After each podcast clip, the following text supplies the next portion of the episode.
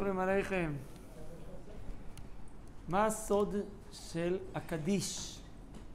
סיימנו לבאר את תפילת אה, שמונה עשרה, לפי השגתנו, והקדיש הוא באמת, וואו, אחת התפילות היהודיות הכי ידועות. אין יהודי שלא מכיר קדיש. גם מחוץ לבית הכנסת זה נאמר, לא רק בתפילות, זה חלק מהתפילה, וזה אחרי לימוד תורה, שעושים סיום.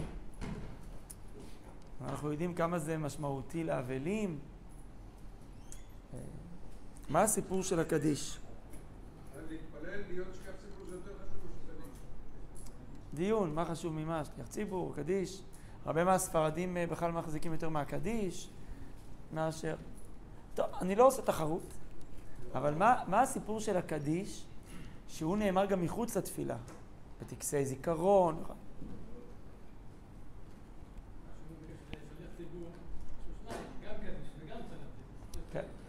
כן, מרוויח פעמיים. והוא מאוד מעניין שתפילה כל כך יסודית וידועה, דווקא היא בשפה הארמית. מעניין. אנחנו ניתן לזה שלושה הסברים. אחד על דרך הפשט, מה שהטור כותב שרוב העם ידע ארמית וחיברו את זה בלשונו. בסדר, אבל יש בזה עוד הרבה יותר עומק. הסוד של הקדיש. נתחיל מזה שהקדיש במקור שלו הוא בקשת גאולה אחרי חורבן. שלמות אחרי שבר. ערוך השולחן מביא שאנשי כנסת הגדולה, אותם שתיקנו לנו את התפילה, הם תיקנו את הקדיש אחרי חורבן בית ראשון. זה שבח מאוד מאוד עתיק, ואחרי החורבן אתה אומר, התגדל והתקדש, אתה מבקש שיושלם שמו בעולם, שיכירו אותו מחדש. שיתגלה כבוד שמיים. כן. רבי עקיבא הוא סוף בית שני, כן? כן, כלומר, אה, זה משהו מאוד קדום, והבסיס שלו הוא, על, הוא בפסוק ביחזקאל, בפרק ל"ח, והתגדלתי והתקדישתי ונודעתי לעיני גויים רבים, וידעו כי אני השם. נבואה כזאת שכולם יכירו את שם השם, אז אנחנו מבקשים שזה יקרה. אמ, אז הקדיש הוא בקשת שלמות, וכדי לחדד את זה אפשר לראות ממש את ההשוואה וההבדלה בין קדיש וקדושה. זה מאוד דומה. קדיש וקדושה, שניהם נמצאים בתפילה, שניהם נאמרים רק כשיש עשרה ומניין. ומה ההבדל ביניהם? שניהם מדברים על זה שהשם קדוש. מה אתם אומרים? מה, מה נקודת ההבדל בין קדיש וקדושה? כן. הבדל עצום. שתיהם קדושה, שניהם משבחים את שמו, אבל קדושה מדברת על שלמות, על מצב אידיאלי. והקדיש מבקש שנגיע לאותה שלמות. הוא רואה את המציאות כמו שהיא עכשיו. הוא אומר, איפה כבוד שמיים? זה, זה ממש שני עניינים. צריך לשים לב על זה. זה שמעתי ממורי ורבי הרב יהושע בן מאיר, שהוא ככה הביא את זה בשם המשך חוכמה. ועוד. תראו, קדושה זה שירת המלאכים. נקדישה, לא משנה איזה נוסח אתם אומרים, נקדישך ונעריצך, כנועם שיח סוד צרפי קודש. אנחנו גם נשיר לך כמו שהמלאכים שרים. לכן זה בלשון הקודש, וזה שלם, ויש שם קדושה משולשת, קדוש, קדוש, הוא בשמיים ובארץ, קדושתו מקיפת הכל, מלוא כל הארץ כבודו. קדיש, לעומת זאת, הוא בא מלמטה. ושימו לב, הוא, הוא, הוא לא אומר שכבר קדוש, הוא אומר, יתגדל ויתקדש. הלוואי שכבר נראה את גדולתך וקדושתך. זה עוד לא. הבדל גדול. קדושה זה מציאות uh, שלמה. אתם יודעים, יש תוספות בסנהדרין, שמביא תשובת הגאונים, שהיה מנהג פעם בארץ ישראל, שהיו אומרים קדושה רק בשבתות. לא היו אומרים קדושה באמצע שבוע. ביום שבת, שאתה מרגיש למות וקצת מעין עולם הבא, עכשיו תגיד איך הכל, הכל כבר קדוש. ביום חול קצת קשה להרגיש כך. אנחנו לא נוהגים את זה, אבל אני מביא את העיקרון. ואם הזכרנו קדושה, למה יש שלוש קדושות בתפילת שחרית? שלוש, נכון? בברכת יוצר אור לפני אתה אומר קדוש קדוש. בחזרת השץ אתה אומר פעם שנייה, ו...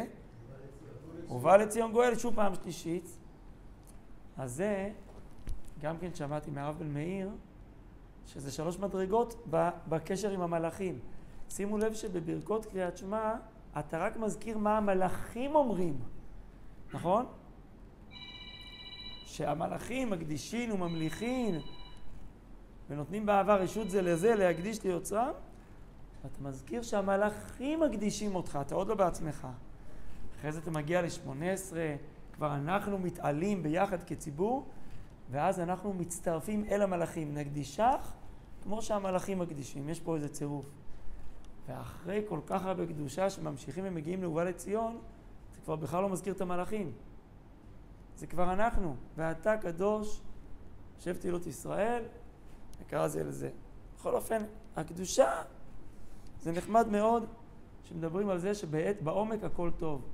בקדיש אנחנו רואים שיש סבל, ושיש רשע, וטוב לו, ואנחנו מבקשים ששמו יתברך יתגלה.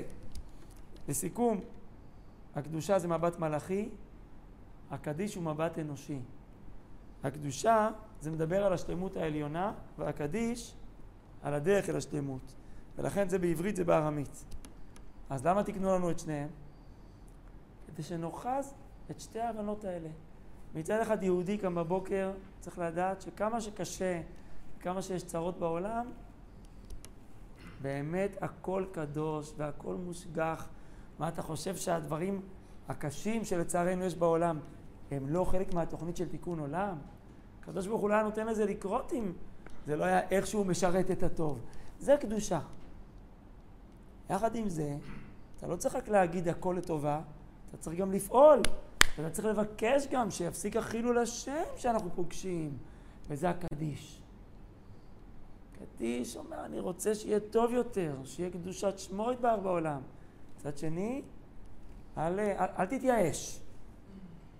יש גם קדושה, באמת באמת גם הרוע הוא בסוף יתברר איך הכל אה, הוא חלק מהטוב. צריך לאחוז, יהודי צריך לאחוז שני הדברים גם יחד. כן מוישה? מה? למה השם עשה שיהיה שואה וכך תהיה קום המדינה אחרי השואה? יושבים ואנשי פה יכתבו, יגידו שם קשה וזה, גם אחורה תשתוק. שנדע לא להתלונן. טוב, השואה זה נושא, אתה יודע, עמוק ורגיש ומסובך. אה, כן, איפה אנחנו רואים שחז"ל רצו שנאחז את שני הקצוות בימי אחד? הגמרא בסוף מסכת סוטה אומרת, אין לך יום שאין קללתו מרובה מחברתו, מאז החורבן, ועל מה העולם מתקיים? שני דברים, על הקדושה דה סידרא, ואמן יש מרבה. בקדושה אומרים קדוש קדוש קדוש, ואמן יש מרבה, אתה מבקש ששמו יהיה מבורך ויתקדש. צריך לאחוז את שני הצדדים גם יחד.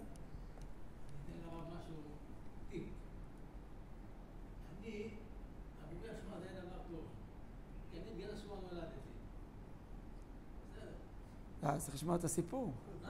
צריך לשמוע את הסיפור.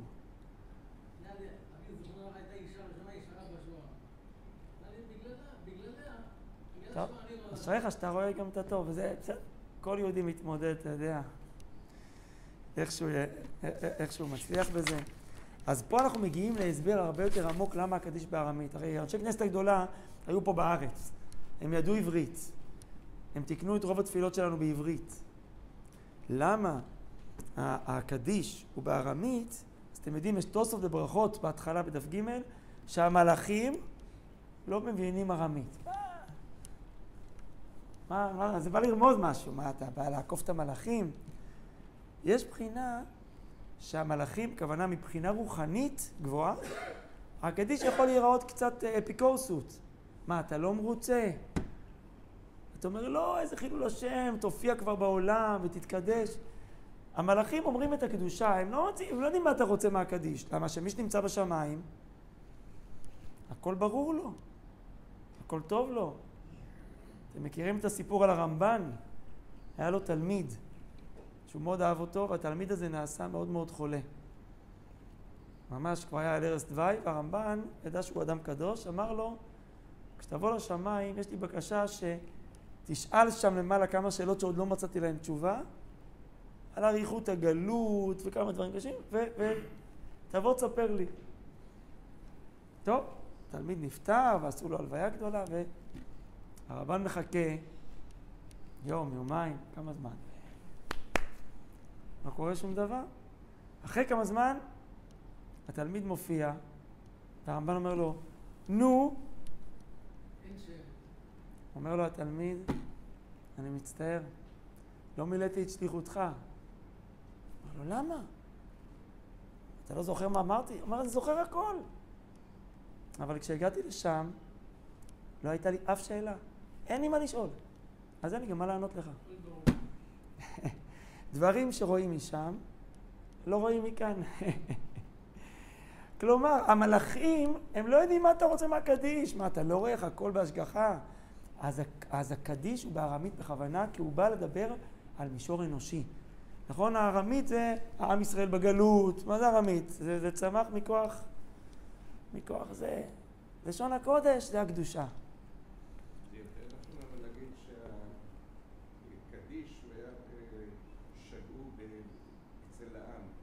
כן. כן, זה בפשט. בפשט אתה צודק. זה הסבר, מה שאתה אומר זה גם הסבר פשט, הטור אומר את זה. לשון העם. אבל אתה רואה שהשאירו את זה עד היום, למרות שהיום לא מדברים ארמית, יש בזה גם, יש, יש גם עוד סיבות. תמיד לכל, לכל דבר בפשט יש גם עוד סיבות בעומק. ותראו את השבח הגדול של עם ישראל. מי כעמך ישראל? למרות כל הצרות שלנו, אנחנו ממשיכים להגיד קדוש, קדוש, קדוש. הגמרא בחולין, צדיק א' אומרת, תראה, חביבין ישראל יותר ממלאכי השרת. מלאכי השרת רשאים להזכיר את שמו יתברך רק אחרי שלוש מילים, קדוש, קדוש, קדוש, השם.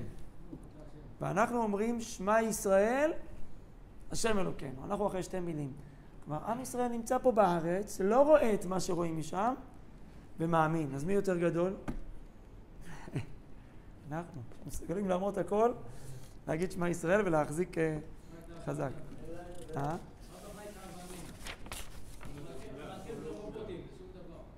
כן. אבל אפילו במדרגה הרוחנית שלנו, לא רק מצד השכר, גם מצד המדרגה. נכון. אנחנו... עכשיו...